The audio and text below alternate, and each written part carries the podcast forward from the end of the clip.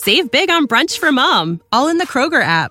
Get half gallons of delicious Kroger milk for one dollar and twenty-nine cents each. Then get flavorful Tyson natural boneless chicken breasts for two dollars and forty-nine cents a pound, all with your card and a digital coupon. Shop these deals at your local Kroger today, or tap the screen now to download the Kroger app to save big today. Kroger, fresh for everyone. Prices and product availability subject to change. Restrictions apply. See site for details.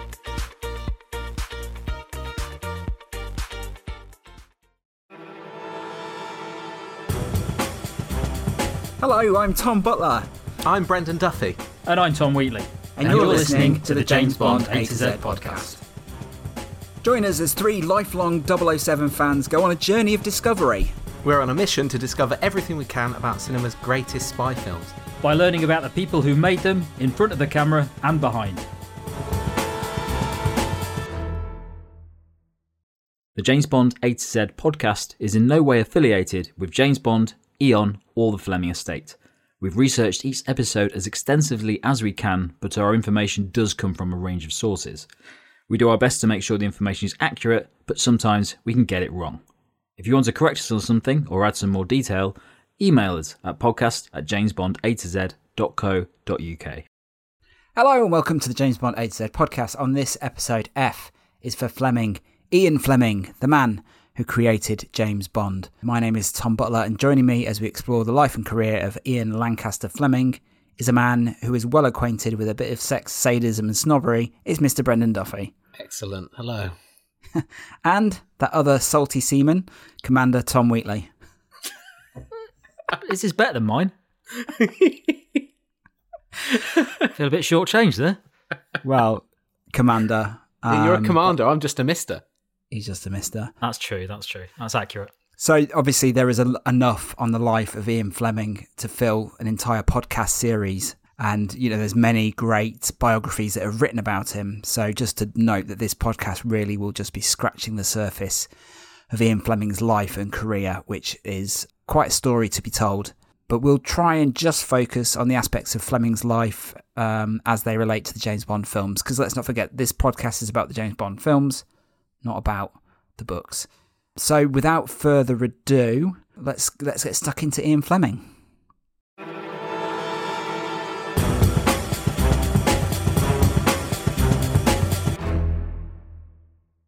So let's go all the way back to nineteen oh eight. May the twenty-eighth, Ian Lancaster Fleming was born in Mayfair in London. And he's born into wealth because his grandfather, Robert, had travelled from Scotland down to London in the late nineteenth century. He'd made a massive fortune through Scottish American Investment Company, which he'd co-founded. And he'd also established his own bank called Robert Fleming and Co. And these two ventures were massively prosperous. So this enabled the Fleming family to buy land in Oxfordshire, and also they had a house in Grosvenor Square in London. So Robert had two sons, Valentine and Philip. Valentine went on to become a successful barrister. He married Evelyn Beatrice Saint Croix Rose. And then they had four sons, Peter, Ian, Richard and Michael. And that was over a short space of six years.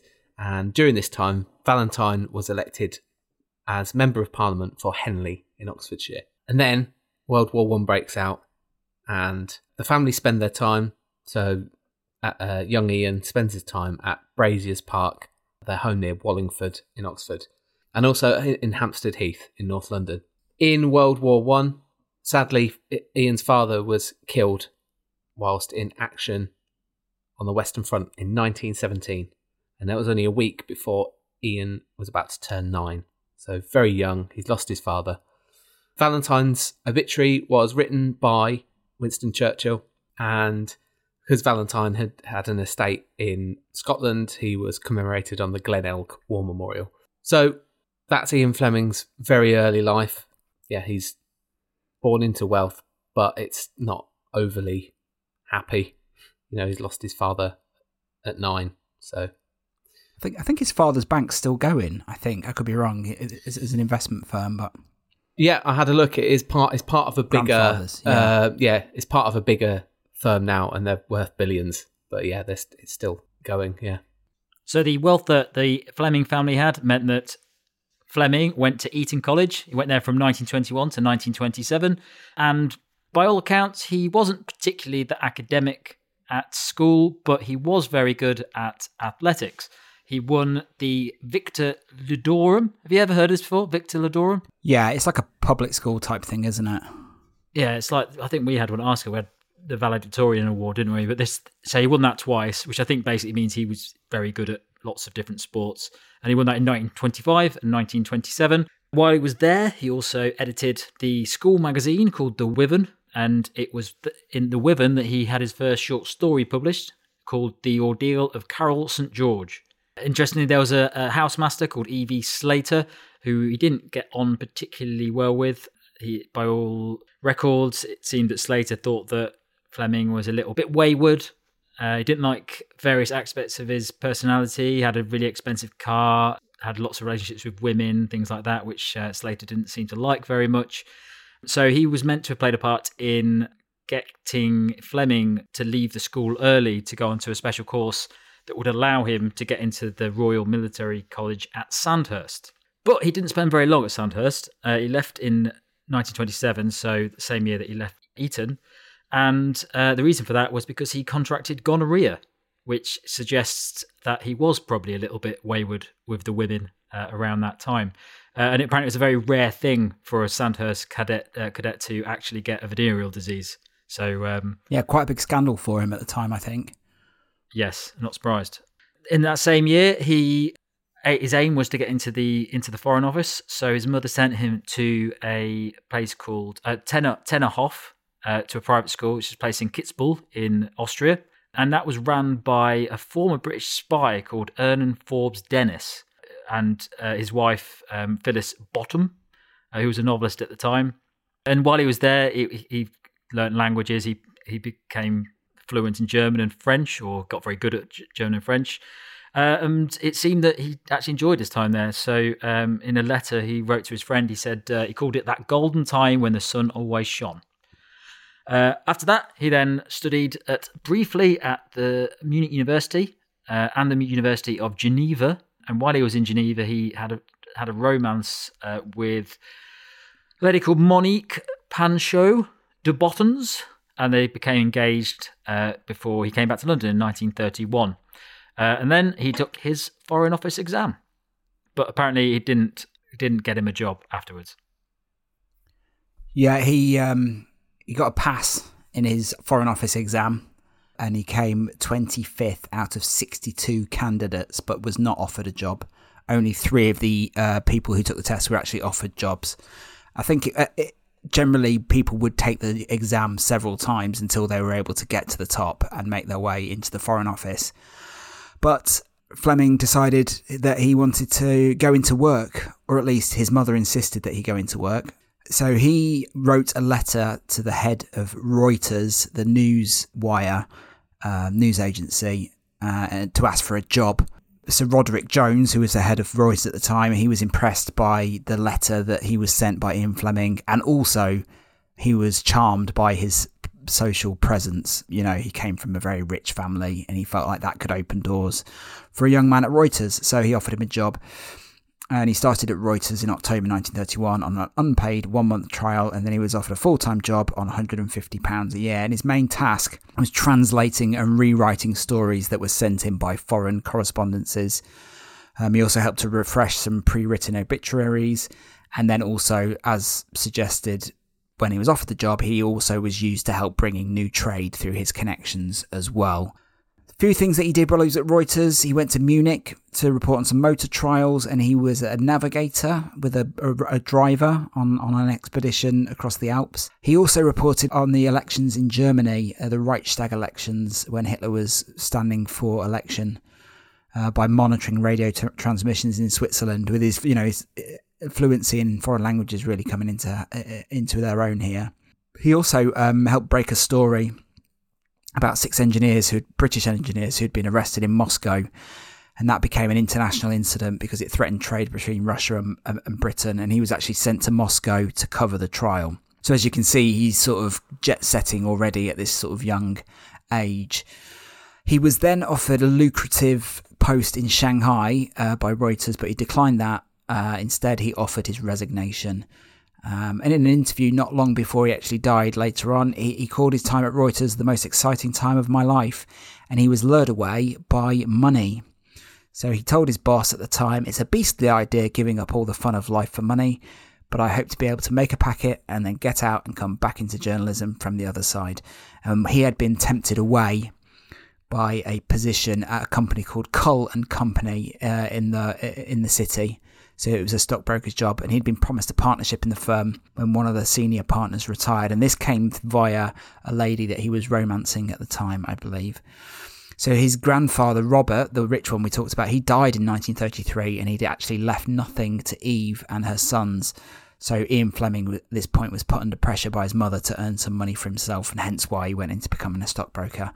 Turns out he wasn't very good at being a stockbroker. He wasn't very good at making money. Later on, he said he just preferred to do things that were creatively um, enjoyable rather than just chasing after chasing after money. But being a stockbroker suited his lifestyle. You know, he was a young man about town. He was into going to uh, private members' clubs, going out golfing. But in nineteen thirty-five, it was clear he didn't have a, a future at Cull and Company because the man who was going to retire and make him a partner decided to stay on for longer. So he left and joined a company called Rowan Pittman, where he stayed for four years. And it was at Rowan Pittman where he started to become interested in the field of intelligence as war was, with Germany was sort of beginning to loom on the horizon. So it was during a trip to Switzerland that he met a man called Comrade O'Brien French, who was a, a distinguished British spy, someone who many people think helped to inspire James Bond. And he also sort of saw the potential in Fleming in joining in the intelligence uh, agency as war was, was looming. It's around this time in nineteen thirty-nine that Ian started a relationship with a lady called Anne Charteris, who will loom large in the story as the, as as we go on. But in May of nineteen thirty-nine, as war was was on the horizon, Ian Fleming was invited to meet with a man called Admiral John Godfrey about a job in naval intelligence. Yeah, so Admiral John Godfrey was uh, the director of naval intelligence in the Royal Navy, and he needed a personal assistant, and he felt that Ian Fleming was the right person for the job. He'd seen something in this, uh, he was thirty-one at the time, he'd see, seen something in him that others just hadn't. And so Fleming was commissioned into the Royal Navy Volunteer Reserve in July nineteen thirty-nine as lieutenant. But he was quickly promoted to commander after hostilities began um, in September of that year. So pretty quickly rising through the ranks there. He was Godfrey's liaison, and he worked with many other government departments, and that would be the Secret Intelligence Service, the Joint Intelligence Committee, the Special Operations Executive, and the Political Warfare Executive.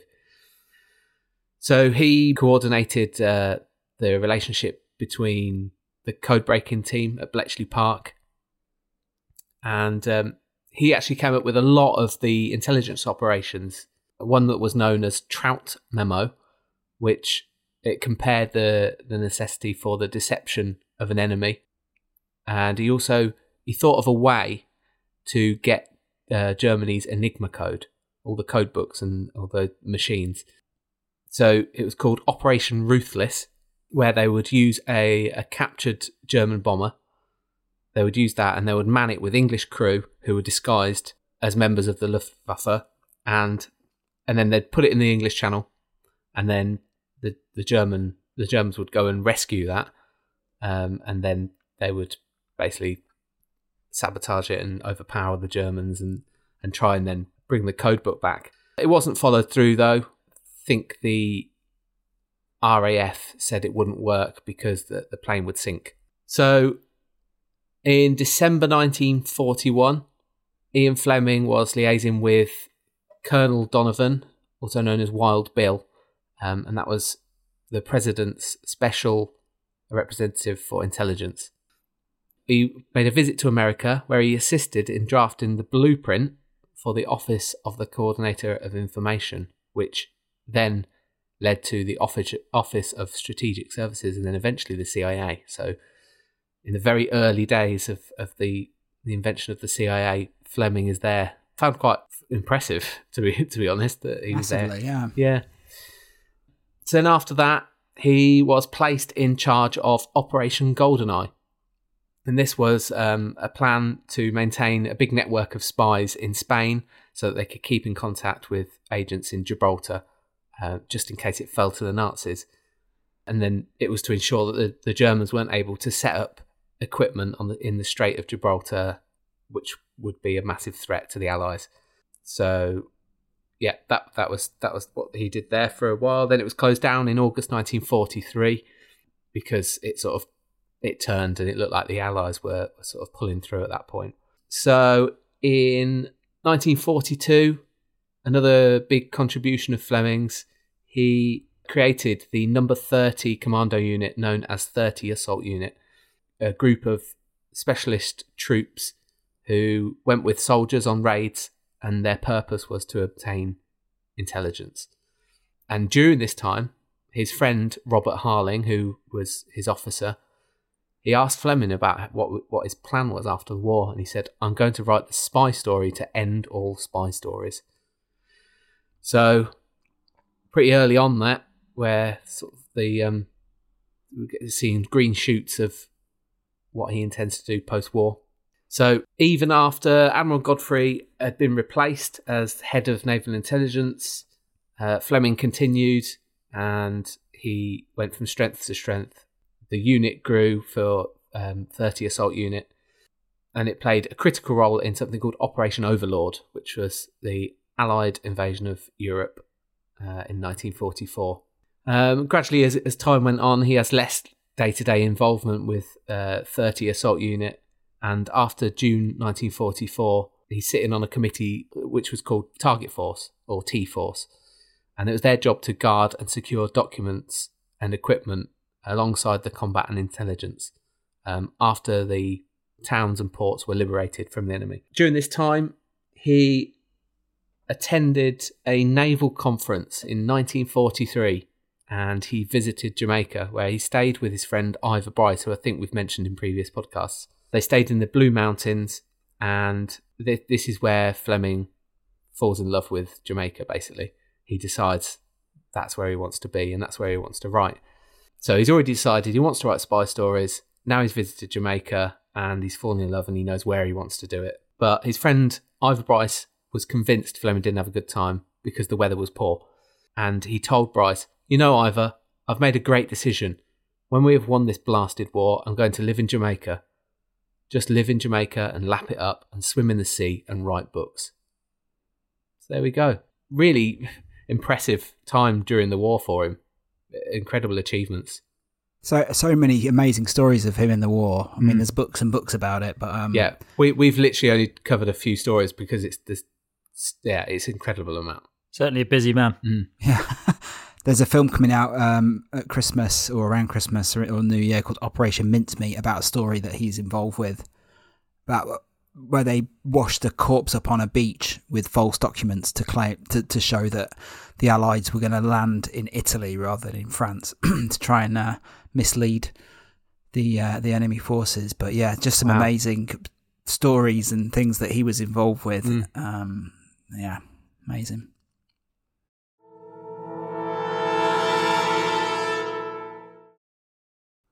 So as Fleming's time in the armed forces draws to an end, he demobilises in nineteen forty-five and he starts working in real jobs again. Uh, the first job he does, he works as a foreign manager for the Kel- uh, Kemsley newspaper group, which is owned, which owned the Sunday Times at, at, at that time. Uh, and his role there was to manage the worldwide network of, of all the paper's correspondence. At the same time, uh, around that time, he he bought his Goldeneye Estate in um, in Jamaica. It was fifteen acres, or is fifteen acres.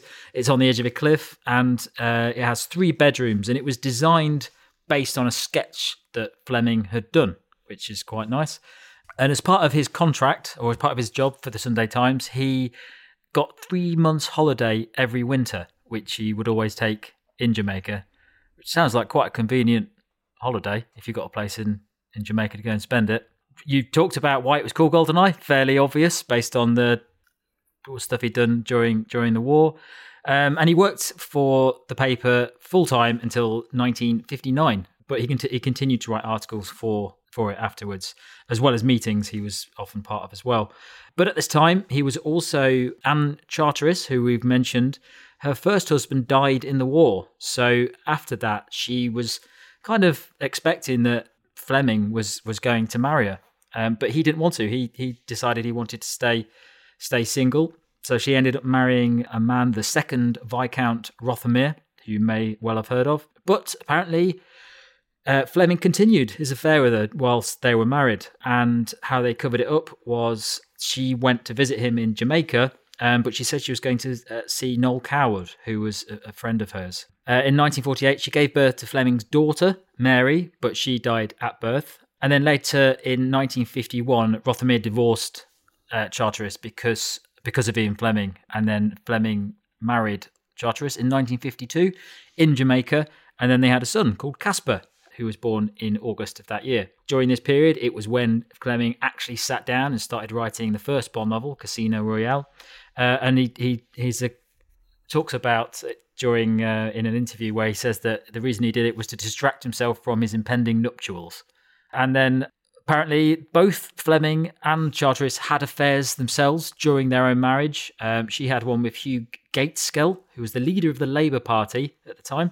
And Fleming had a long-term affair um, in Jamaica with Blanche Blackwell, who is the mother of Chris Blackwell, um, who is the guy who r- runs part of or is heavily involved with Island Records. Yeah, he owns Goldeneye she- now as well. Oh, there you go. And we talked. Um, we talked about him on Doctor No. He was, uh, oh, did we? yeah, he was a uh, like a coordinator on Doctor No. Oh, there you go. Yeah. Missed that one. And then, of course, Island Records. It's um, famous for many, many people, including Bob Marley in the early days, then Cat Stevens, Jethro Tull, and Justin Bieber. So yeah, that's a little bit about what he was up to over that period. Fun fact about Goldeneye as well, because uh, I've read this really good book recently called Goldeneye by Matthew Parker, where the area that Goldeneye is placed uh, is known to the locals as Golden Head. And that's why also Goldeneye was an apt name for his house. Mm. Um, mm. And the house itself was very, very rudimentary when he built it. It was like, it didn't have windows or glass in the windows. It just had shutters on them. Uh, it had a black floor and people would get filthy feet from staying there. It was very, very like primitive place to stay. Obviously now it's a luxury resort, but um, back then. Yeah, they, they didn't have concrete on... on the island, did they, at the time? No, so it was no. Really like old school methods of building, yeah. Yeah, and it's worth noting that Jamaica at this time was part of the British Empire, mm. so it felt very much an exotic part of Britain for Fleming, and I think all of this plays into the story of James Bond in a big way. But yeah, as you mentioned, Fleming's trip to Jamaica at the start of nineteen fifty-two p- proved to be a pivotal moment for him. Esmond Rothermere had agreed to divorce Anne, and she was pregnant again. So but when she'd had Fleming's first child, she was actually married to Rothermere and had to pretend that it was his, but actually it was Fleming's. And so this baby unfortunately died after about eight hours, but when she was pregnant again, when in nineteen fifty-two. So her friends, uh, his friends, in fact, advised him against marrying Anne, but Fleming really wanted to do the right thing and agreed to marry her at the age of forty-four. So in February, a divorce was finalised, and while they were sort of celebrating that, they went on a went to a trip on a spa hotel in Jamaica. And Anne wrote in her diary that this morning Ian started to started to type a book, very good thing, and he'd actually packed a uh, a typewriter and bought a ream of quality paper f- uh, from New York, ready to write his first ever book.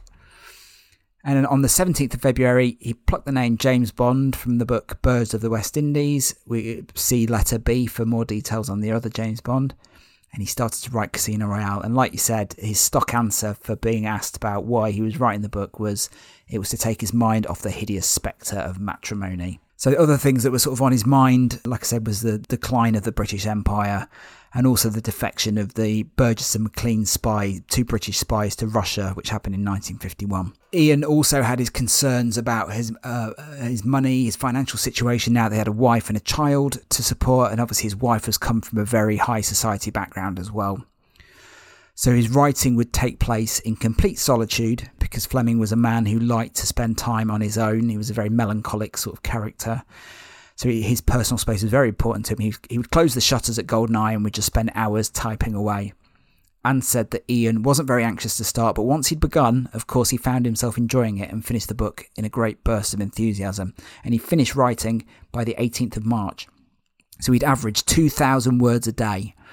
He said the main thing was to write fast and cursively in order to get narrative speed, and Casino Royale would turn out to be his most edited book of his. So it was the most, it was the, it was the manuscript with the most amendments from the original draft. So talking about his process for writing, he said, I write for about three hours in the morning and I do another hour's work between six and seven in the evening. I never correct anything and I never go back to see what I've written. By following this formula, you write two thousand words a day. And then when he took the, uh, the, the first draft back to the U K to shop it around publishers, he called his first draft his dreadful oafish opus.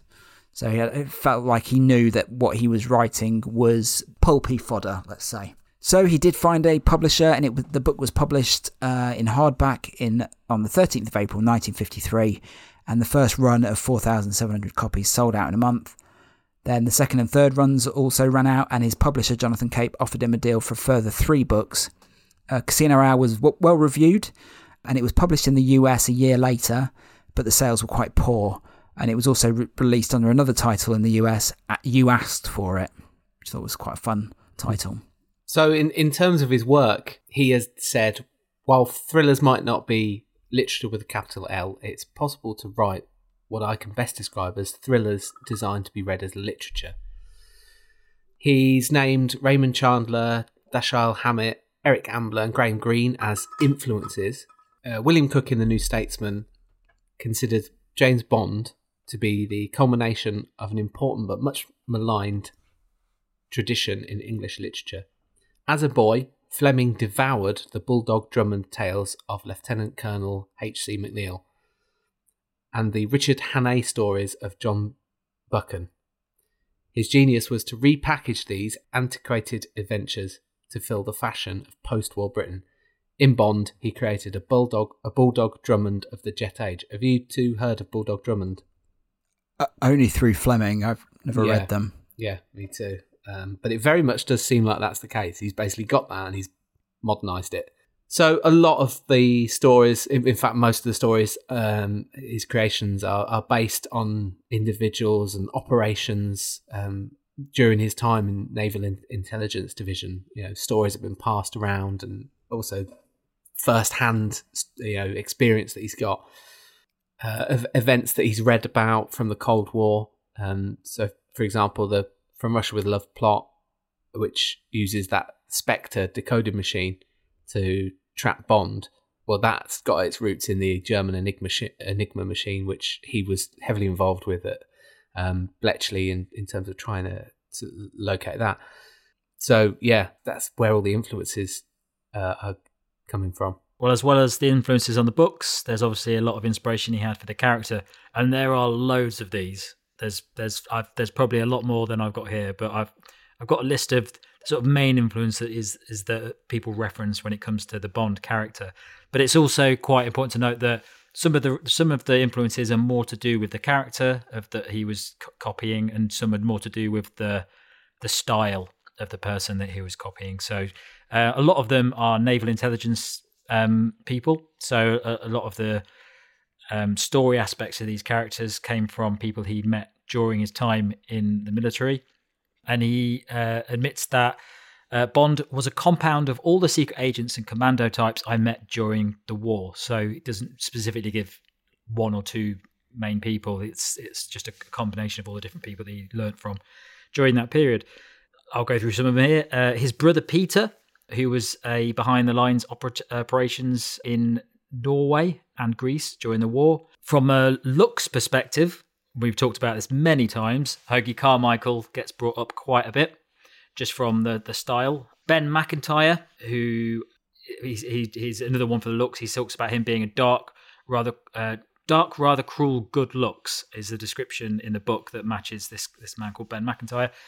He also modelled bits on, uh, we've already mentioned him, Comrade O'Brien French, a, the spy who he met uh, skiing in Kitzbühel. Uh, um, a man called Patrick Dalzell Job, uh, who was a British naval intelligence officer and commando in the war. Bill Biffy Dunderdale, who was station head at M I six in Paris, and he he certain character traits that he had. He had cufflinks and handmade suits, and he had a, a Rolls Royce that he was driven around in, which lent itself to the, the style of Bond. Uh, Sir Fitzroy MacLean, who worked in the Balkans during the war, and an M I six double agent called Duskov, uh, Dusko Popov. So quite a lot of those. But probably the most important of them is Fleming himself, because Fleming is often referenced as being uh, almost like Bond in many of his mannerisms. And we, as we all know, one of the issues that he had with Connery is that he wasn't really like Fleming. So, um, yeah, a lot is down to self-fictionalization. Indeed. And when you look at that uh, illustration that Fleming commissioned of Bond for the books, you can just see Fleming there. It's very, uh, it's, um, and you look at Hoagy Carmichael, he looks very Fleming-esque as well. When you're writing a book like that, you really has to be largely about you, because it's so detailed in the thoughts and the views that they have on things that it's largely got to come from him, him and his, his, his style. But of course, he, he, he did live a very similar life to Bond, so it's not surprising. Yeah, and a lot of the details comes from his own personal experience as well, doesn't it? So he writes about the the places that he's been and the people that he's yeah. met and the sort of foods that he eats and all that sort of stuff. Well, perhaps more so than most writers, because a lot of his books are largely based on very specific individual things that he'd done. Like Octopussy is just about him going swimming in the sea, isn't it? It's not really a story about anything else. So yeah, it's it's very they're very specific to his life and a lot of stuff that went on, and especially in like Jamaica and places. So the themes of the book, Fleming himself noted that these books were written for warm-blooded heterosexuals in railway trains, airplanes or beds. And generally the Ian Fleming James Bond books are fast-paced, as we mentioned, meticulously detailed. He'll spend like whole like pages just describing what someone's having for breakfast. And they're also extremely violent as well. So that violence is is something that uh, was people would criticise the books for at the time, but obviously is a cornerstone of what we know about spy literature now. There again, like I said, about Britain's declining position in the world. They talk a lot about the post-war world that the, the, the books are set in. There's a lot of, uh, you know, Germans on the run and all that sort of stuff. It talks a lot about comradeship, so that's something obviously he would have been very aware of, and he was someone that kept a very close circle of friends um, in different circles, so he was very sort of someone who who cherished uh, friendships between friends and colleagues and things like that. He talks a lot about the English and American relations as well. He was very cutting about Americans at the time. He felt that um, the way that he writes about Americans in the book is sometimes quite disparaging. A lot of his books are about good versus evil, obviously having come out of the other side of World War Two. That's quite an obvious one that uh, would have come through. And then obviously there's a lot of sex and violence and alcohol and living the high life in it. So, yeah, I mean, let's let's dive into the books that he wrote from here on, because obviously we've done Casino Royale, but he wrote a number of other James Bond books as well. Yeah, so he was already working on the second novel, Live and Let Die, before Casino Royale had already sold out its print run. So his second one was published in nineteen fifty-four, so pretty swiftly, and much of this novel does draw from his personal experiences. Uh, the, the opening, Bond's arrival at the New York airport, that's inspired by Fleming's own journeys in the forties and the fifties. Similar to Casino Royale, Live and Let Die was well received uh, generally by the critics. Uh, the print run was seven thousand five hundred for this, and it, it did sell out. A second print run was then ordered within the year. Um, so the popularity is, is increasing. He intended for this one to have a, a more serious tone than uh, the debut uh, book that he, he'd released. And it, it was, the like you said, the good versus evil was very much what he was going for in this one. And the, the original title for this one was The Undertaker's Wind, and this was to act as a, a metaphor for the story, and it describes one of Jamaica's winds that blows all the bad air out of the island. Not uh, a fart, then? No, not a fart. So yeah, now he's got he's got two two novels under his belt. Well, then there's a little bit of a blip in the Bond storyline, which is in the shape of Casino Royale, the first time a Bond story was set to screen. Have either of you seen this? I watched about three minutes of it. It's the American one, isn't it? It's Barry Nelson, isn't yeah, it? Yeah, so Yeah, so it's Barry Nelson. You can you can watch the whole thing on on YouTube. I watched probably about fifty percent of it, and I couldn't watch any more.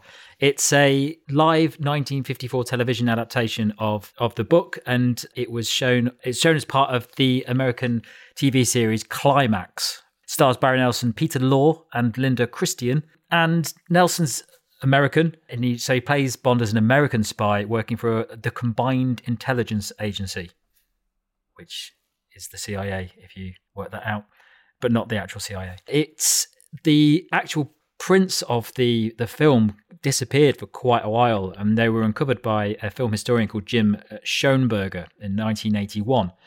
And apparently the original copies were, uh, the original film was in colour, or the T V show was in colour, but the only copies we've got now are black and white. And M G M got the rights to this. I don't know if they wanted it, but they got the rights to this as well as the uh, nineteen sixty-seven Casino Royale film when that changed hands. In in the show, it's pretty... I mean, it's basically like a, a live theatre production. Pretty hard to watch. It's it's it's nothing like you'd expect from Bond. He the story loosely follows the the book, but it's all very T V dramatised. Uh, James Bond goes to meet uh, Clarence Leiter, and he's given a mission to defeat uh, Le Chiffre at Baccarat, and because they want Le Chiffre's bosses, Soviet spy masters, to uh, kill him. Um, and then he meets Valerie Mathis, um, who is Le Chiffre's girlfriend. I won't go into the full story because not a lot happens, but basically um, they, they he wins money off of Le Chiffre, and then he ends up in a room with Le Chiffre, and he uses uh, Valerie Mathis as a sort of hostage, but Bond ends up shooting him. It's not very interesting, but it's well worth watching just for a little bit. You wouldn't want to watch the whole thing, but um, yeah, it didn't do very well and wasn't it wasn't a, a good uh, point in the Bond series, and certainly didn't um, make anybody want to make more of those of those shows. But but a big deal for Fleming because he'd got his character on screen. But I think uh, obviously he, he was always wanting Bond to be a film character rather than a well, T V you can character. Imagine his view on this. Uh, firstly, because you know his view on Americans, yeah, and how strict he is about the characteriz- characterization of Bond, and he, and he was very particular about who you wanted to do it. So, can't imagine he was particularly pleased about having an American guy playing uh, playing his main character. But yeah, obviously he probably was quite pleased to have it on screen, but it wasn't the way that he imagined it, I, I would have thought. His next book, After Live and Let Die, was Moonraker, which was published in nineteen fifty-five. This was written the year before in nineteen fifty-four, and he, by twenty-fourth of February that year in Jamaica, he'd written thirty thousand words. It's a unique book in the James Bond world. Do either of you know why? No. Because it's set entirely in England. Mm. Um, and the reason it's set in England is because he had had discussions with a film producer about making the f- books into a film, and he felt that having a story that was just in England would make it a cheaper book to film. So he set it entirely in England. Uh, Fleming's copy of the book has the inscription. This was written in January and February nineteen fifty-four and published a year later.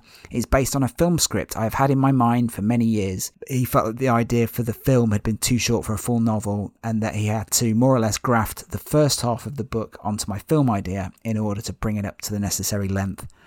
So the villain in this, Hugo Drax, is named after Drax Hall, which is a sugar estate down the coast from Goldeneye in Jamaica.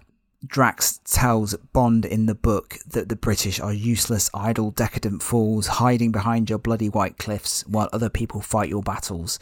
So this sort of indicates how Fleming felt about England at this point in his life. After having won the war, he felt that England was a country that was in decline. So it's also unique in that Bond in the book doesn't get the girl. Gala Brand, the, the, the, the, the female character, she declines Bond advances at the very end of the book and tells him that she's getting married.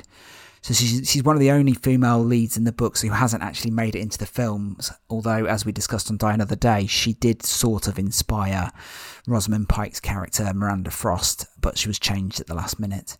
So some alternative titles for the book were The Moonraker Secret, The Moonraker Plot, The Inhuman Element, Wide of the Mark, The Infernal Machine, Mondays Are Hell, Out of the Clear Sky, and Hell Is Here. So some good, like, Fleming-esque titles there. Maybe maybe two or three. Some of them are a bit bit ropey. I like Hell Is Here. I like that. And Out of the Clear Sky. Good. I thought that was quite good. So yeah, that book was published by Jonathan Cape in nineteen fifty-five, and then was later that uh, in December that year published in the U S under the title Too Hot to Handle. So not a good title. Not at all.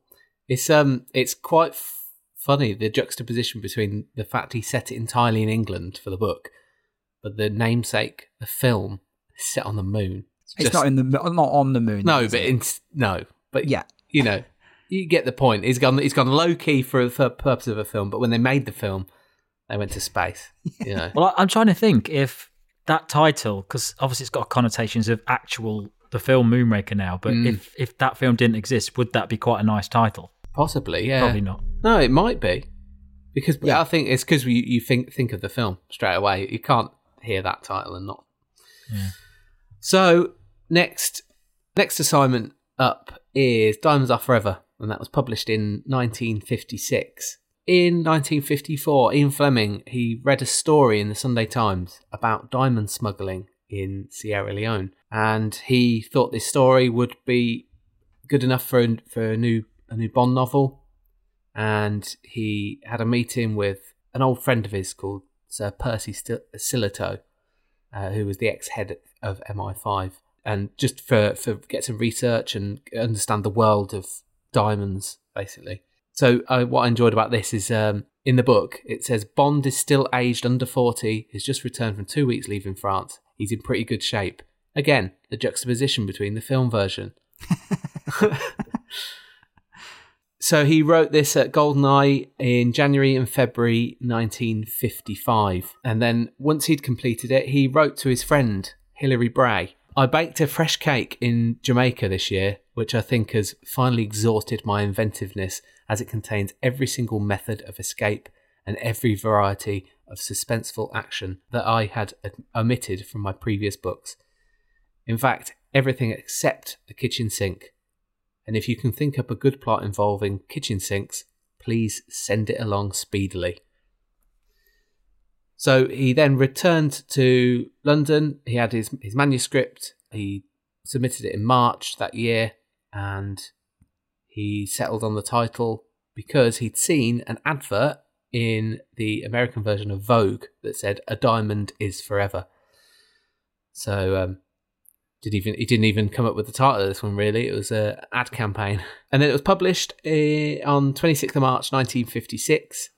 From November nineteen fifty-six, the sales of Diamonds Are Forever and all the other novels all rocketed following the visit of the, the Prime Minister at the time, Sir Anthony Eden. He visited GoldenEye to relax after the Suez Crisis, and um, this was heavily reported in the British press, which led to basically free publicity for the Bond novels. Yeah, there's a lot of crossover with that because... Um...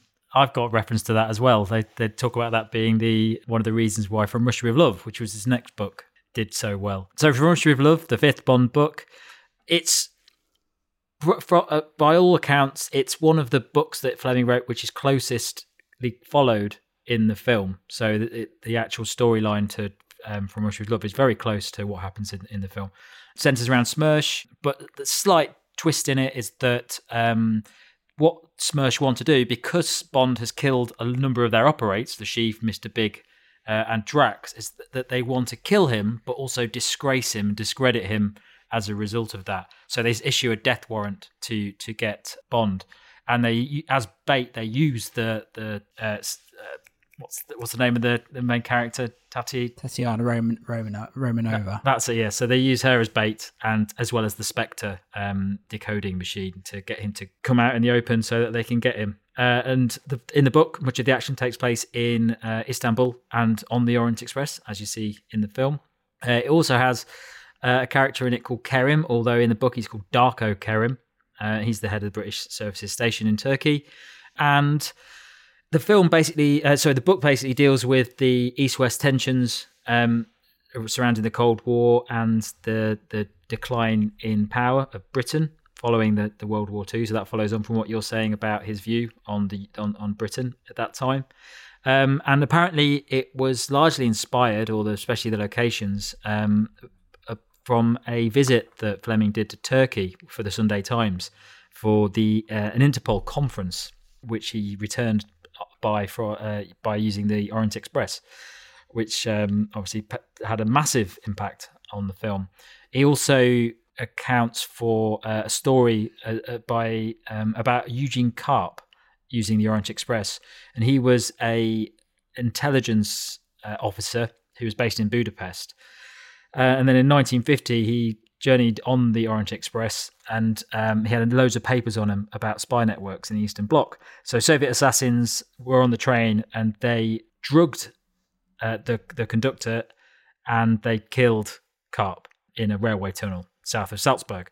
So that story and his interest in the Orient Express and the location uh, is the basis of this of this book.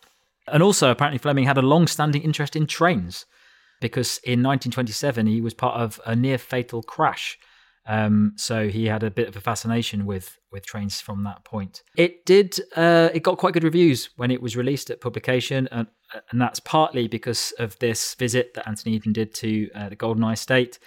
And yeah, so it did. It did pretty well. It was serialized in the Express as part of uh, an abridged version, and then as a, a comic version as well. So yeah, Fleming altered this book quite a lot, and he, he he spoke to Raymond Chandler about this, and this is quite similar to what you were saying, Brendan. He says, "My muse is in a very bad way. I am getting fed up with Bond, and it has been very difficult to make him go through his uh, through his tawdry tricks." So it constantly sounds like Fleming's always disappointed by the point he's at with his writing with these books. Uh, he rewrote the end of the novel in nineteen fifty-six to make Claire poison Bond, and the I think the focus of that was that he wanted to make it so that he could finish the book at that point and not and finish with Bond. So he, he'd written it in so that he didn't necessarily have to, to write another one. Obviously he did. And then um, he spoke to journalist and writer Matthew Parker. Oh no. So there's a writer and journalist called Matthew Parker, and he wrote about this, and he said that the um, the Bond's physical and mental um, ennui is a reflection of Fleming's poor health and low spirits when he wrote the book. And according to Charlie Higson, who talked a little bit about this, he says that uh, from Russia with Love, the author finally hits on the classic Bond formula, and he happily moved into his most creative phase. And then he did another bit of writing as well in the same year uh, called The Diamond Smugglers, which is a non-fiction piece, piece of work that he wrote. And this was based on a series of interviews that he did over two weeks with a chap called John Collard, which I'd never heard of before. Have you heard of him? No. So he's a member of the International Diamond Security Organization, and it was headed by a chap called Sir Percy uh, Sil- Silito, who was the ex-chief of M I five. And it's all about the diamond smuggling uh, that was going on in Africa, where like, um, it's estimated that ten million pounds worth of gems were being smuggled every year out of South Africa. It goes into depth about what what was happening in there, and um, it's based it's partly on a series of articles or an article that he wrote in the Sunday Times in nineteen fifty-seven. So it's a book just kind of expanding on the world of diamond smuggling and and what this chap had to do with it. So it was one of only two non-fiction books that uh, Ian Fleming wrote.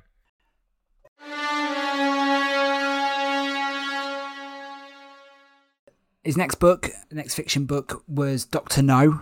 Uh, he wrote that book in nineteen fifty-seven, but it was in fact based on a, a screenplay that he'd started writing for a producer for a proposed television show that we'll talk about in a minute called Commander Jamaica. So anyway, Doctor No was written in, in nineteen fifty-seven. He had gone to Jamaica with Anne and his son Casper, and also Anne's elder son Raymond. And it was around this era that Ian began his affair with Blanche Blackwell. And actually one of the boats in Doctor No is named after Blanche.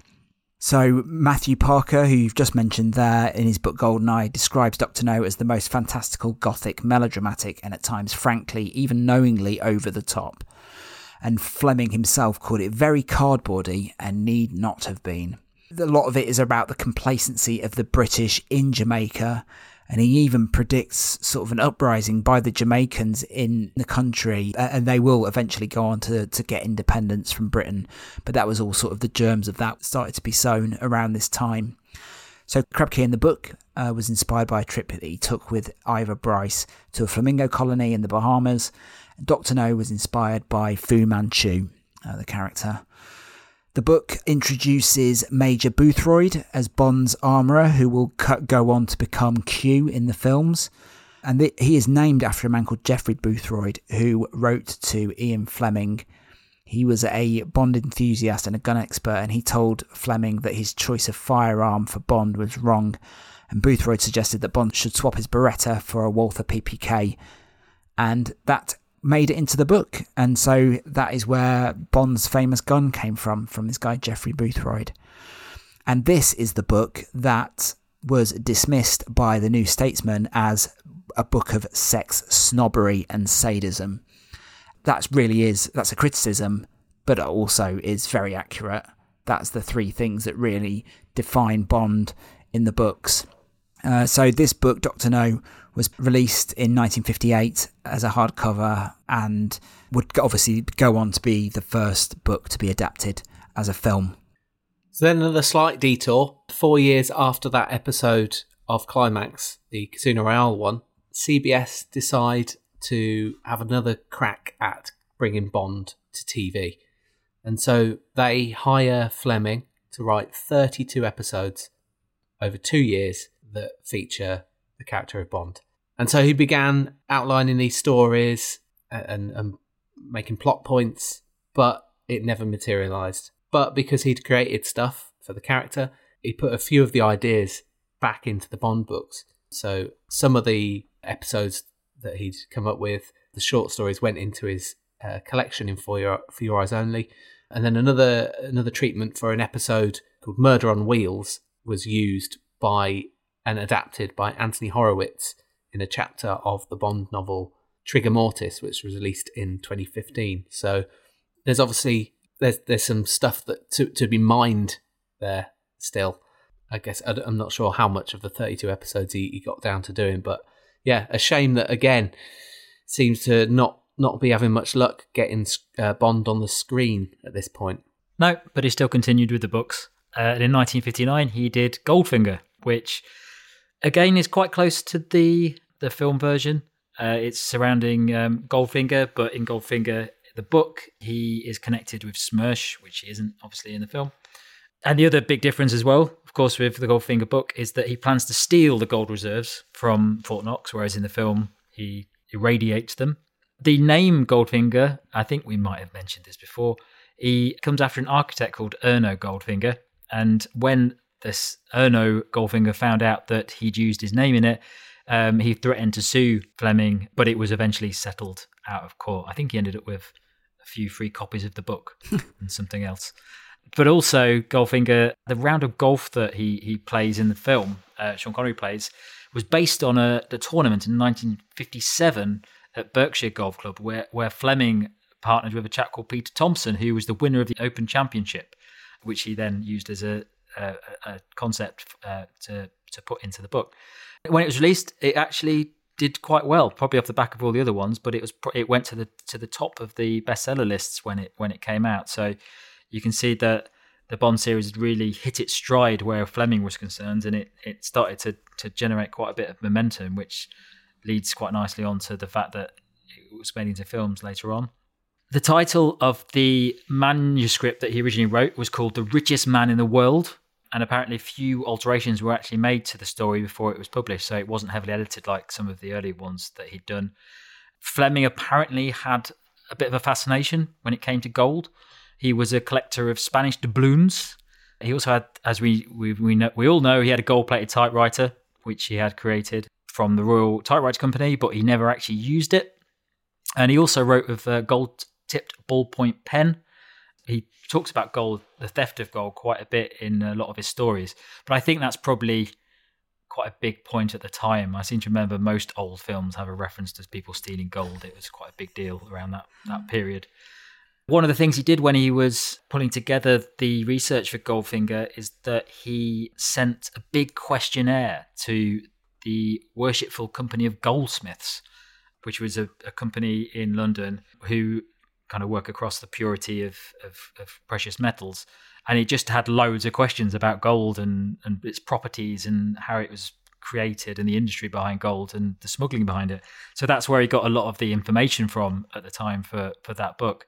He talked about the the Goldfinger novel and said it was the easiest of the Bond books to write, but he thought he had exhausted his inspiration for plots again constantly. But he still seems to find time to do other ones, come up with some new ideas.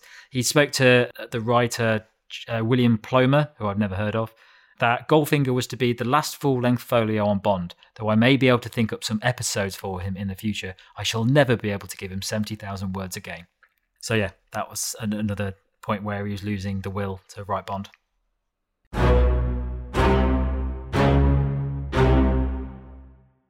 Right, his next book, having exhausted all his full-length story ideas, was a collection of short stories, and that was For Your Eyes Only, which was published in nineteen sixty. This is a collection of five short stories: From a View to a Kill, For Your Eyes Only, Quantum of Solace, Risico, and The Hildebrand Rarity.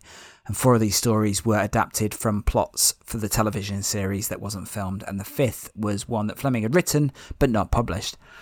So the From View to a Kill was originally intended to be the backstory for Hugo Drax, the Moonraker villain, and had originally been called The Rough with the Smooth. And that was actually going to be the title of the book before For Your Eyes Only was chosen as the title of the book, the collection of stories. The story For Your Eyes Only was originally entitled Man's Work, and Fleming also considered calling it Death Leaves an Echo. And this is one of them that was based on an episode of the T V series. And this is the one that includes the Havelocks, uh, the family that would feature in the film For Your Eyes Only. Quantum of Solace was based on a story that Blanche Blackwell had told Fleming about a real-life police inspector. So in return for inspiring the story Quantum of Solace, Fleming bought Blanche Blackwell a Cartier watch. And that was actually published, Quantum of Solace, as a short story in Cosmopolitan magazine, and it had illustrations by Bob Peake. Uh, Risico, that short story, provided the inspiration for the characters in the films Christassos, Columbo and Countess Liesel. So that all those names came from Risico, the story. And then the final, The Hildebrand Rarity, that was inspired by a trip that Fleming took to the Seychelles and was published first in the Playboy magazine in, in March nineteen sixty. The characters Milton Crest and the Wave Crest boat, which later featured in Licence to Kill, come from this story, The Hildebrand Rarity. And do you know which Daniel Craig film references this short story? It's a good one. It's Spectre. So in Spectre, when towards the end, where Bond returns to London and goes to the safe house with M, the nameplate on the door is Hildebrand Antiques and Rarities. So there you go. Ah, yeah, that is a nice. It, that's well, that's nice. Probably the best bit of that film. Yeah, it's a blink and you'll miss reference, but um, yeah, I remember it being quite an exciting thing to spot when I first saw it. But um, yep. So that oh, gives me a reason to rewatch it. Yeah. Hey, it's better after you've seen No Time to Die. Trust me, it's more enjoyable. Have you rewatched it? Yeah, yeah, I rewatched it with uh, with ah, Nat and okay. my, with with with the missus before we went to see No Time to Die, because I don't think she'd seen it, and uh, I found it quite enjoyable. The after having seen mm. No Time to Die, so. Oh, right. And there's a lot that... Anyway, let's forget that. Uh, For Your Eyes Only was published in April nineteen sixty. And this is where things start to go a bit crazy for Ian Fleming. Yeah, just going to dial it a couple of years back, take you back to mid nineteen fifty-eight. Um, this is where Ian Fleming and Ivor Bryce, they start talking about the possibility of a Bond film. So later on in that year, get your klaxon out. You got the klaxon ready. Ah! Bryce introduces Ian Fleming to a young Irish writer-director called Kevin McClory. And so the three of them, alongside Ernest Cuneo, who I think we've spoken about before, yeah, they they form a partnership called Xanadu Productions. It doesn't actually end up being anything of note, but in May nineteen fifty-nine, they meet up and they come, they thrash out a story outline, which is based on a plane full of celebrities with a female lead called Fatima Blush. Kevin McClory is obsessed with underwater and he wants to make a film that includes a lot of underwater stuff. And so they, they spend a lot of time, they're going back and forth, the story changes, ten different outlines at, at one point, the treatments and the scripts are changing all the time. Different titles that were proposed, Spectre, James Bond of the Secret Service, and Longitude seventy-eight West. So Ian Fleming wanted to work with Kevin McClory because of McClory's film, The Boy and the Bridge. This was the British entry for the nineteen fifty-nine Venice Film Festival. So that film was released July nineteen fifty-nine, and it wasn't received very well at all. It was a flop at the box office, and at this point Fleming loses interest and doubts McClory's ability whatsoever uh, at all. So we're getting towards the end of nineteen fifty-nine, and Fleming is is not spending as much time on the project. He's, he's disinterested, and McClory gets Jack Whittingham, who is a screenwriter, to take part in the writing process. November nineteen fifty-nine, Fleming is travelling around the world for the Sunday Times, going to places like Hong Kong, Japan, U S A. He gets to U S A and he meets with McClory and Ivor Bryce in New York, and McClory tells Fleming Whittingham, Jack Whittingham, has completed a full script ready to shoot. And so they go back to the U K in December nineteen fifty-nine. Um, they all meet up, and longitude seventy-eight West, Fleming considered it was a good script. He was happy with it, apart from the title, which he changed to Thunderball. So this is where things start to get a bit dodgy. Fleming decides to write the novel Thunderball between January and March nineteen sixty, and it's based on that screenplay that is written by himself, Whittingham and McClory. Published in March nineteen sixty-one, and the print run of fifty thousand copies sold out really quickly. So this, this all sets up a new phase with the Bond novels. So it, it injects a bit of uh, the, the passion that had gone before. You, as we've been talking about, Ian Fleming has lost you know, interest in writing Bond, and he thinks he's used all his ideas. But this is a new a new Bond phase, and it introduces Spectre, the special executive for counterintelligence, terrorism, revenge and extortion. And this is the first time, and they're basically, in this novel, they're trying to hijack nuclear bombs. So, as with the previous novels that we've talked about, this one comes from Fleming's experiences when he was on a health farm. Uh, that he, the one he went to was Enton Hall Health Farm, but he changed the name. He changed it to Shrublands, which was the name of a house owned by a friend of Peter Quennell's, his friend. And so this novel introduces Blofeld, and his name comes from Tom Blofeld, who was a, a farmer based in Norfolk, and he was a friend of Ian Fleming. And Tom Blofeld's son is Henry, Henry Blofeld. Blofeld. Yeah. Yes. Who is a sports journalist in the world of cricket. A very we did, well-known one as well. We did a whole episode on Blofeld, so you can go back and revisit go, that. Go, yeah, yeah. head, head back there and listen to that. But yeah, he's opened a can of worms because he's written that he's written the book based on McClory's ideas. So what happens next? I'm not going to go too much into depth of this because I think when we eventually do a McClory episode, that's going to be pretty pretty weighty. Yeah.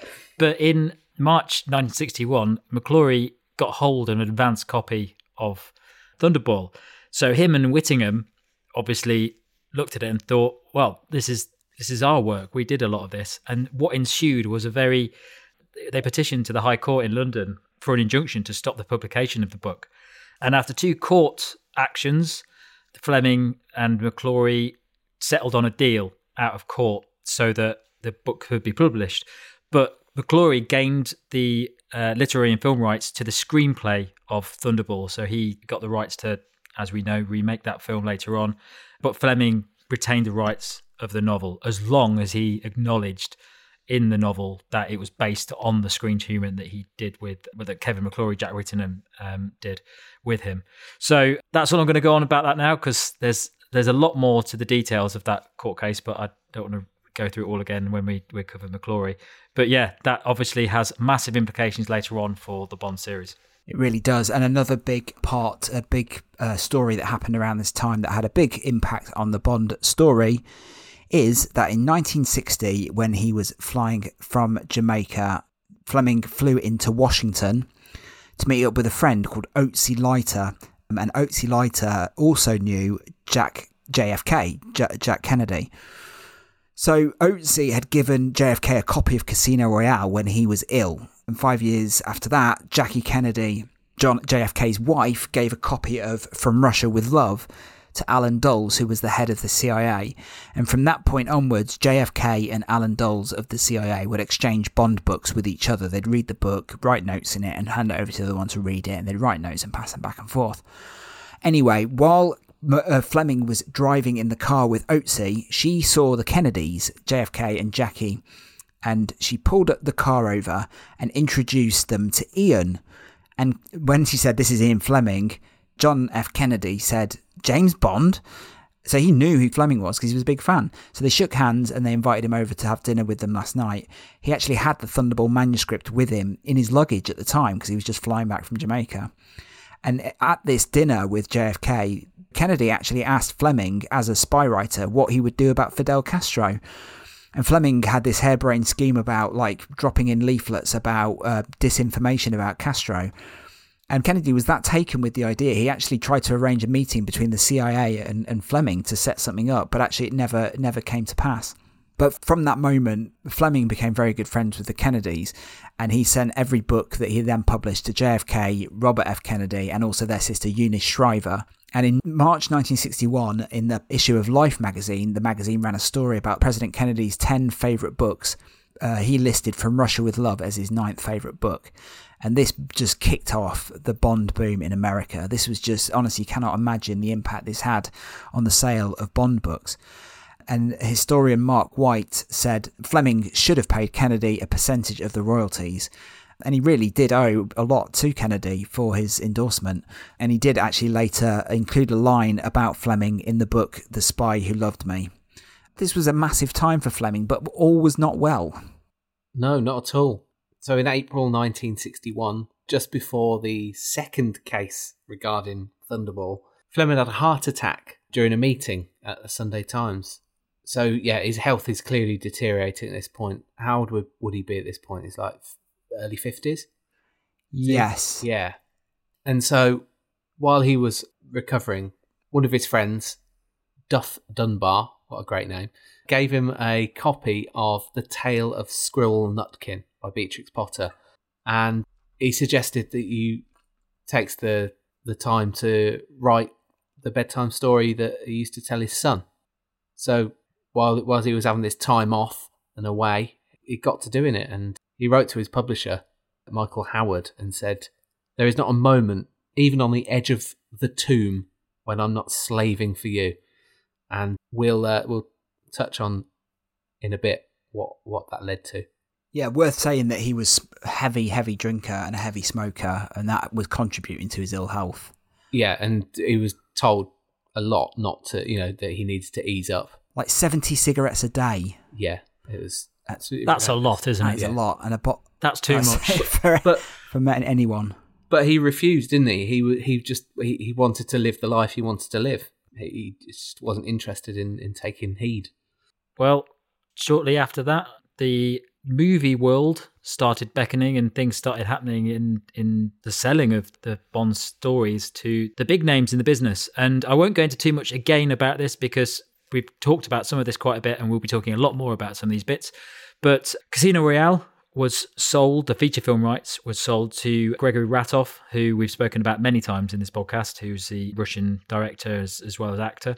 And he got the rights for six thousand dollars in the in the mid nineteen fifties. And at this point, according to L- Lorenzo Semple Junior, Ratov was developing Casino Royale as a film about a lady James Bond, who which was originally played by actress Suzanne Haywood. He didn't keep the rights to that. It eventually got sold to Charles K. Feldman, who, as we know, created Casino Royale nineteen sixty-seven. And then in June nineteen sixty-one, Fleming sold a six-month option on the film rights to the published and future James Bond novels to Harry Saltzman, who obviously then became involved with Cubby, and they set up Eon Productions. So things really getting heated up over this period, and that's where it all really started. So in nineteen sixty-two, Fleming published the book The Spy Who Loved Me. This was written in, again in, in Jamaica in January and February nineteen sixty-one, despite his ill health. It's completely different to all the other James Bond books. It's, it's narrated by a, a woman, a character called Vivian Michelle, who Fleming actually credits as the author of the book. Uh, in, in the, a woman? In the book. A woman. um, and Bond doesn't actually appear in the book until the final third of the book. It's the most sexually explicit uh, of the books, and this is where the famous or infamous line about how Fleming writes that all women love to be semi-raped and it's the shortest manuscript that Fleming produced for a novel. It's only one hundred thirteen pages long. It's another sort of George versus the Dragon type of story, as Raymond Benson puts it in his book, uh, The Bedside Companion. Fleming said, "I tried to break away from my usual formula, and it took quite a beating from the critics," and his friend Ivor Bryce called it the single lamentable lapse in the quality of his work, and it was published in April nineteen sixty-two, and the critics hated it. The Glasgow Herald said uh, his ability to invent a plot has deserted him almost entirely, and he has had to substitute for a fast-moving story the sorry misadventures of an upper-class tramp told in dreary detail. Wow. Yep. Uh, Fleming was so taken aback by the response that he forbade the publishers from publishing any further editions. He said he also refused to allow them to print a paperback version. Um, and he also removed the right to adapt the story as a film. And when the film came around, they were only allowed to adapt the title of the story. I think we covered some of that when we talked about Anthony Burgess. So, uh, yeah, we did a bit of that on, on B. But when he wrote to his publishers to sort of explain his thinking behind The Spy Who Loved Me, Fleming said, "I had become increasingly surprised to find my thrillers, which were designed for an adult audience, being read in schools, and that young people were making a hero out of James Bond. So it crossed my mind to write a cautionary tale about Bond, to put the record straight in the minds of particularly of younger readers. The experiment has obviously gone very much awry." So this was never published in paperback until after Fleming had died and his widow Anne allowed a paperback version to be published. And yeah, it is a weird Fleming book. So later in nineteen sixty-two, Doctor No is filmed and released, the first Eon Bond film. And uh, we did a whole special on this. So I'm literally just going to do a couple of sentences. And if you want to find out more, then, then delve back into the special that we recorded. So yeah... The shooting took place really close to Fleming's Goldeneye house, and he, he visited the set a few times, and there's uh, some nice stories that we, we covered regarding what happened in that as well in the podcast. But after the film was released, the sales of Fleming's Bond novels really increased, and in the seven months after Doctor No was released, one point five million copies of the novel were sold. So it's um, it really... propelled him into being a millionaire pretty quickly, all this success. And and that that continued throughout the sixties. Just unfortunately, he he didn't get to enjoy a lot of it. But um, yeah, in nineteen sixty-one, half a million books had been sold, and then it rose to six million in nineteen sixty-four. So yeah, it's just become an absolute phenomenon. And then during the filming of From Russia with Love, I don't have a lot on this really, Fleming popped by to the set to see the film being made, and there's a there's a cameo appearance apparently, although I don't think it's I think people de- still debate whether it's actually him, but apparently in the train scene he's standing outside the train wearing grey trousers and a white sweater. I haven't checked this. Have you seen this? No, but we'll look at it more in more detail when we get to F for, for, for, for From Russia with Love, I'm sure. Good, good, yeah. Okay, but there, what you can find online is lots of rather nice pictures of him on set, including publicity stills of him stood next to the Orient Express, which are quite nice. But yeah, that's him popping by the set. Yeah, I think he'd warmed a bit more to, to, to Connery by now. So while Doctor No was filming down the road, Fleming was hard at work at uh, Goldeneye writing On Her Majesty's Secret Service, which was published later in nineteen sixty-three. And the first draft of the novel was one hundred ninety-six pages long, and it was called The Bells of Hell, and Fleming later changed the title after being told about a nineteenth century sailing novel called On Her Majesty's Secret Service, which had been seen at Portobello Road Market. So I thought it's got quite an interesting mm. change of title. I thought it was just a, that's just a phrase, isn't yeah, it? Yeah, I thought so. Secret Service. Yeah. Mm. So it's the second book in the Blofeld trilogy. Some interesting things to note about this book is that Bond visits Vesper's grave in this, which happens in No Time to Die, obviously. Bond is given his Scottish ancestry in tribute yes. to Fleming. And most famously, Bond gets married in this story, which obviously later becomes a part of the film. So this was a result of visiting the set and getting used to Connery? Must have been, yeah. This book also, as noted by Matthew Parker in the, his great book, sees Bond drinking and smoking very heavily. And the character is often tired and breathless, obviously just like Fleming himself. So this was published in nineteen sixty-three, and it was the best received Bond book by far. Richard Maybaum, the screenwriter who went on to write many of the Bond films, says it's by far the best novel Fleming ever wrote. And the Observer newspaper said, "It's certainly the best Bond for several books. It is better plotted and retains its insane grip until the end." And it was the first book to be released after the films had hit the cinemas. And so by the end of nineteen sixty-three, it sold over seventy-five thousand copies. Yep. And then the last novel in the Blofeld trilogy, You Only Live Twice, and this was actually the last book completed by Fleming before his death. He died five months after the U K release of this one, and this the actual story is set eight months after the murder of Tracy, and the story was written after the the release of Doctor No, so Bond's personality now begins to also shift and sort of heads towards the Sean Connery style, giving Bond's got a, a sense of humour and doubling down on that Scottish ancestry as well. A critic for The Spectator said, "Ian Fleming has taken a hint from the film of his books and is now inclined to send himself up. I'm not all sure that he is wise." But You Only Live Twice was published sixteenth of March nineteen sixty-four. There were sixty-two thousand pre-orders for the book, which was a huge increase over the forty-two thousand pre-orders for the previous book. So yeah, the Bond craze is well well and truly happening now, mid-sixties. Another aside from the world of Bond, in nineteen sixty-four, Fleming was approached by a producer called Norman Felton, who was worked on spy series for television shows, and Fleming worked on several ideas for a show called The Man from U N C L E, which I'm sure you both know very well. Uh, and apparently he came up with the names for uh, Napoleon so- Solo and April Dancer. I don't know if that name was actually used in the series. I don't know the series well enough to verify that. But there were major complications with this because Fleming had to withdraw from the project because Eon Production said they don't want to, they didn't want him associated with, basically, and they didn't want the project overlapping with the Bond films. And they didn't want to avoid any legal problems as well. So that is around stuff like using the same story ideas in Man from U N C L E and that were used in the, those films, et cetera, et cetera.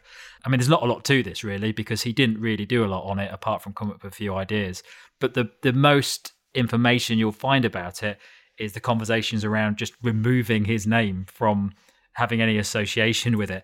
There's a really long article on Spy Command Features, which I'd never seen before, but they've got a like a quite in-depth overview of the whole conversation that went on via letters between these this production company and between Ian Fleming.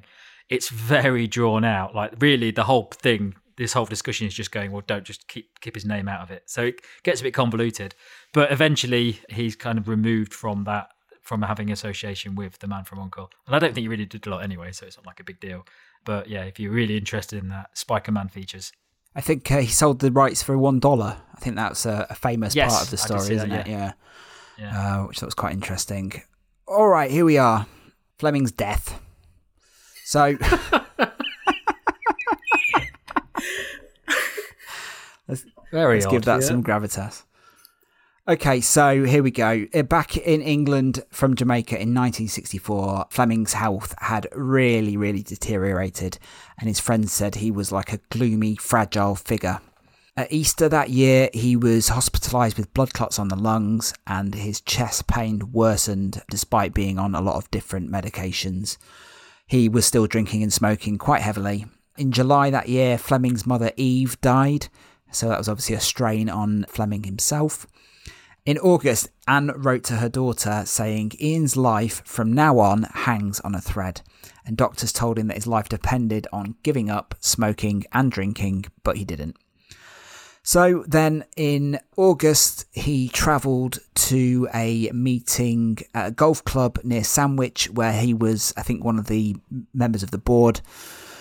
And on the eleventh of August, he had lunch at the golf club and then dinner with Anne at the Guildford Hotel. And shortly after eating, he collapsed and an ambulance was called and he was taken to Canterbury Hospital. He died at one thirty a.m. the next day from a massive haemorrhage on his son Casper's twelfth birthday.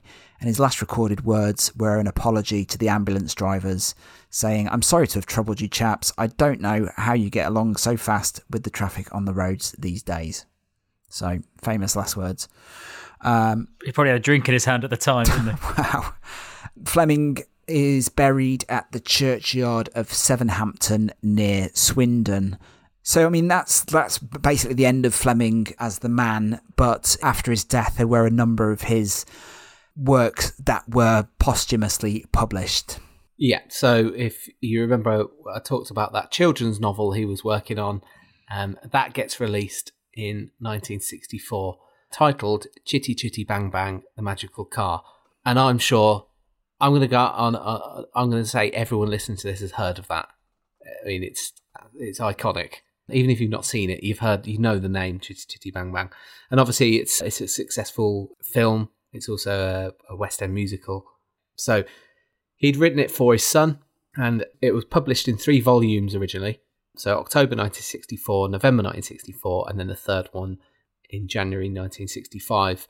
But then the three volumes were put together in July nineteen sixty-eight, and it was released as one complete book. And so Fleming had taken inspiration from some racing cars called Chitty Bang Bang, which were built by a guy called Louis Zaborowski in the early nineteen twenties at Higham Park. And Fleming, he'd known Higham Park, he'd been there as a guest, and the chairman of Robert Fleming and Co, Walter Wigham, had owned it, so he, he, he was aware of all that. And so this was the the last book that he wrote, and he didn't get to see it published. The reviews were, on the whole, pretty positive. Alexander Muir in the Daily Mirror said, "Chitty Chitty Bang Bang would make wonderful Christmas presents for everybody's young ones," declaring that they were thrilling cliffhanger adventures. I've not actually read the books. Have, have either of you? Nope. Nope. No. But you've seen the film, right? Yeah, obviously. Oh, yes. Published, uh, produced by uh, Cubby Broccoli. Written by Roald Dahl, yes. So a lot of Roald Dahl, so yeah, yeah loads yeah. of loads of crossover, but yeah. Then we come on to the last of the, the Bond novels written by Fleming, which was The Man with the Golden Gun. So that was published in nineteen sixty-five, eight months after he died. This book was a little bit different than the other ones in the in the way that it was actually written and published, because he only wrote one first draft of this book, which wasn't the way that Fleming normally wrote. Normally he'd pull together a first draft, which was basically the bare bones with all the stuff in. And then his real work came around when he edited it, and he went through and he added all of his detail in. And that's where the book got most of its sort of Fleming style from. And because of that, it was a bit shorter. It was it, a lot of the extra detail that he would put in in that second draft made it a lot bigger. So it was there wasn't a lot to The Man with the Golden Gun book. And at the time, he wasn't very happy with it when he was writing it, um, and he considered rewriting the whole thing. But Plomer, who was the uh, publisher, I think, at the time, he said it was fine for publication, so it went across to him. So the book follows James Bond after he's been, he's presumed dead after his last mission in Japan. Uh, he comes back to Britain via the Soviet Union, but he's been brainwashed to try and assassinate M. Eventually, he's cured by uh, M I six, and then he goes to the Caribbean to try and find Scaramanga, who's involved in the whole thing, who is, of course, the Man with the Golden Gun. In Man with the Golden Gun book, he's a Cuban assassin who is believed to have killed a load of British agents, and he's famous for using a gold-plated Colt forty-five revolver, which fires silver-jacketed solid gold bullets. And he, interesting part of the... Have either of you read yeah. this? Yeah. So the, uh, one of the interesting bits is that he works under Scaramanga as a character called Mark Hazard. I've not read this, so this is all new to me. In the first time in, in the whole of the, the Bond series, you hear M's full name, Admiral Sir Miles Messervy K C M G. And apparently Scaramanga was named after George Scaramanga, who was an Etonian contemporary of uh, Ian Fleming's, and they were meant to be sort of nemeses at school. So that's why he threw that name in. Uh, according to Henry Chandler, who was the Fleming's biographer, he said, the novel received polite and rather sad reviews, recognising that the book had effectively been left half-finished, and as such did not represent Fleming at the top of his game. And that's quite a common theme with the reviews of the book and the, the, the people that spoke about it, who, was, who were just a bit sad about it, really. They, everyone knew it wasn't a particularly good book, but because it came posthumously and they knew that the situation in that it was written, it was just a bit of a, a sad release. So that's Man with the Golden Gun. Then we come to the very final things published uh, by Fleming, although written at other times, and it is the short story collection Octopussy and the Living Daylights, which was published in nineteen sixty-six. This was a collection of short stories, and it contained, originally when it was published, it just contained Octopussy and the Living Daylights. But then subsequent editions also included the stories The Property of a Lady and double oh seven in New York. So Octopussy had been written in nineteen sixty-two and then serialised by the Daily Express. And then the Living Daylights had appeared in the Sunday Times in nineteen sixty-two. Living Daylights had originally been titled Trigger Finger. I thought it was quite good. And when it appeared in the Sunday Times supplement, it was under the title of Berlin Escape. Property of the Lady, that had been written in nineteen sixty-three, had been commissioned by the auction house Sotheby's for use in their annual journal, The Ivory Hammer, and was published in November nineteen sixty-three and then later in Playboy. Fleming didn't think the story was very good, and he actually wrote to the uh, head of Sotheby's and refused payment because he considered the story to be so lackluster. And then the final thing, double oh seven New York, had actually been commissioned in nineteen fifty-nine by the Sunday Times. He, in fact, I didn't mention this earlier, his second non-fiction book, which was Thrilling Cities, had been published in the same year as On Her Majesty's Secret Service. But yeah, when he'd been writing Thrilling Cities, he travelled through New York and wrote a short story, double oh seven New York, which is told from Bond's point of view. And it's Bond basically talking about New York and has a recipe for scrambled eggs. So if you ever want to know how Bond makes scrambled eggs, it's in there. Excellent. Yeah. Egg- excellent. Excellent, yeah. Um, so, yeah, that was first published in nineteen sixty-three. I'm editing that out. Yep. So that, that's it. That's basically Fleming's, all, all of Fleming's written works as Bond. The Bond stories would continue with the continuation novels, which we won't talk about here, but uh, yeah, you know, we've got many distinguished writers who have written future Bond stories in the style of Fleming uh, with mixed results. But uh, yeah, there we go. So now just to touch on what is a tragic tale. His son, Caspar, was affected by his father's early death. And so much so that his mum, Anne, wrote to a friend, Evelyn Waugh, Uh, and said, Caspar hates me and talks of little but matricide. What should I do? According to Ian Fleming's biographer, Andrew Lysett, Caspar began to take an unhealthy interest in guns whilst at Eton. In one letter, he wrote to his uncle about a flourishing black market in guns, and one boy was offering to sell him a Luger. When he was sixteen, a loaded revolver was found in his room at Eton. The police were called and discovered that he owned five automatic pistols. He got fined twenty-five pounds at the local youth court. And so after Eton, Caspar went to Oxford, but he dropped out after two years. He said shortly after leaving, it wasn't the life for me. It was pretty hard work. I didn't take any exams. I don't like them. The reason why I left are quite complicated, but I left of my own choice. I certainly feel no nostalgia for university life. And so when he was twenty-one, he was able to access his trust fund left to him by his father, and he used the money, sadly, to fund his growing drug habit. And his half-sister, Fionn, said that she, she said, I didn't want my children to get in the swimming pool with him because his body was covered with needle pricks. In nineteen seventy-four, he made his first suicide attempt during a visit to Goldeneye, which he had inherited after his father's death. He took an overdose and then swam out into the sea. He was saved by his friends who called for a helicopter and had him rushed to hospital. During the following year, he had some spells in a psychiatric unit in Swindon uh, where he was treated for depression. And by September nineteen seventy-five, he seemed like he was uh, he was fine. A friend of the family, Lady O'Neill, said he was such a nice boy. We had three boys and they actually absolutely adored him. The week before he died, when he came to visit, he really seemed happy. He would go searching for arrowheads. He was an archaeologist. That was his great love. And so at the end of the visit, Caspar, he went back to his mother's flat in Chelsea, and he was found the next day, uh, October the second, by a neighbour who found his body in bed, and with a note in his pyjama pocket, it said, if it is not this time, it will be the next. And three empty tablet bottles were by his side. His mother was told the news and she had to be sedated. And Lady O'Neill said, it was dreadful when he died. He'd got in with the crowd at Oxford who took drugs. I don't suppose that helped. Caspar was very clever, but he suffered depression. A lot of the family did. His mother, Anne, she was beside herself after her son's death. She drank heavily to numb the pain, and sadly she died from cancer in nineteen eighty-one. Caspar is buried with his parents in the parish of Sevenhampton. So it's a it's a really sad end to the story. Really is. I mean, he must have been really like... Well, yeah. ha- uh, with having such a famous parent, parents even, at Eton, yeah. and uh, I imagine he just got mercifully, mercilessly bullied for being the son of James Bond creator, I'm sure. Mm. Yeah, well...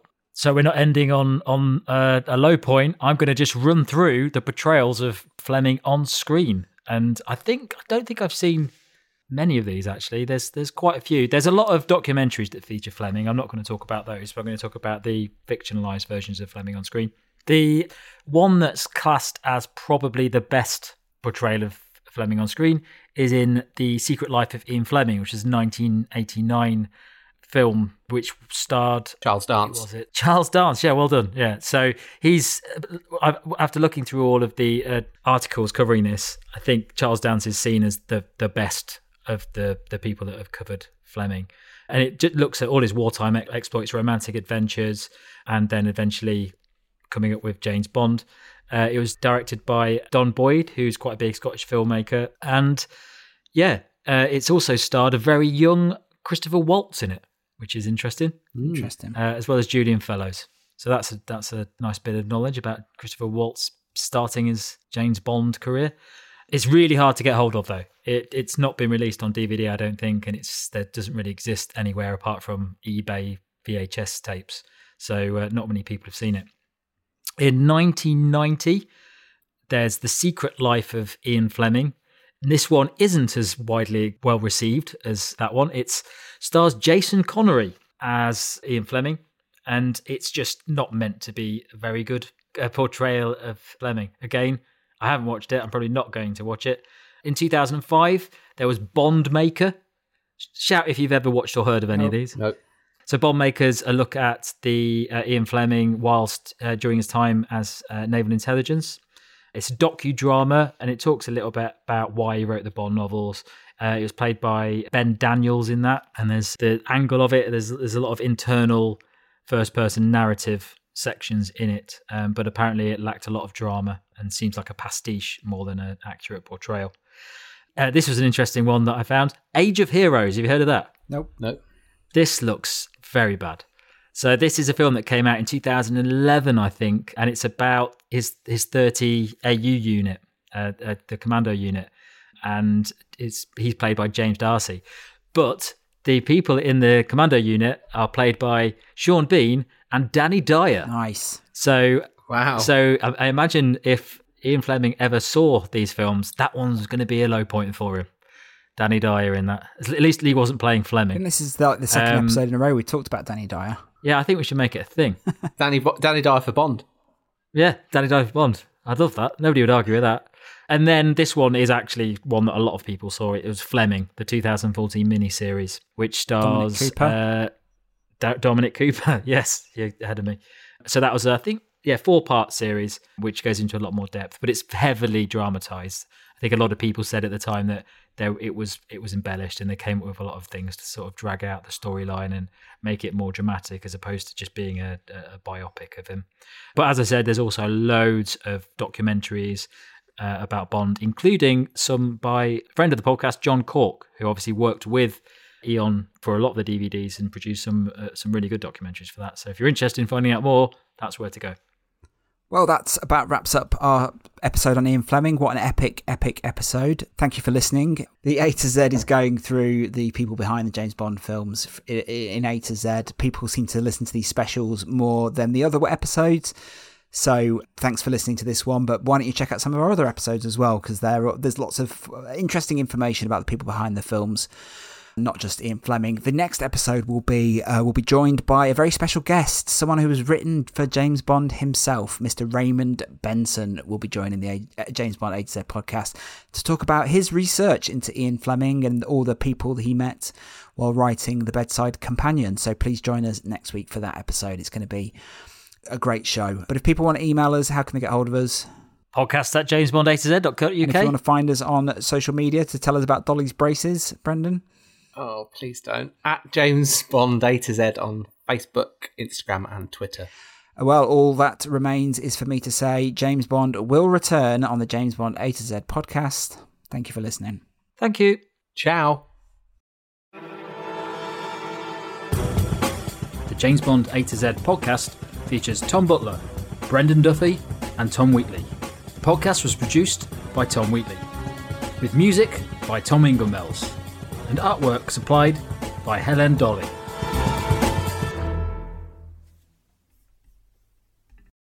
When you need mealtime inspiration, it's worth shopping Kroger, where you'll find over thirty thousand mouthwatering choices that excite your inner foodie. And no matter what tasty choice you make, you'll enjoy our everyday low prices, plus extra ways to save, like digital coupons worth over six hundred dollars each week. You can also save up to one dollar off per gallon at the pump with fuel points. More savings and more inspiring flavors make shopping Kroger worth it every time. Kroger, fresh for everyone. Fuel restrictions apply. When you need mealtime inspiration, it's worth shopping Kroger, where you'll find over thirty thousand mouthwatering choices that excite your inner foodie. And no matter what tasty choice you make, you'll enjoy our everyday low prices, plus extra ways to save, like digital coupons worth over six hundred dollars each week. You can also save up to one dollar off per gallon at the pump with fuel points. More savings and more inspiring flavors make shopping Kroger worth it every time. Kroger, fresh for everyone. Fuel restrictions apply.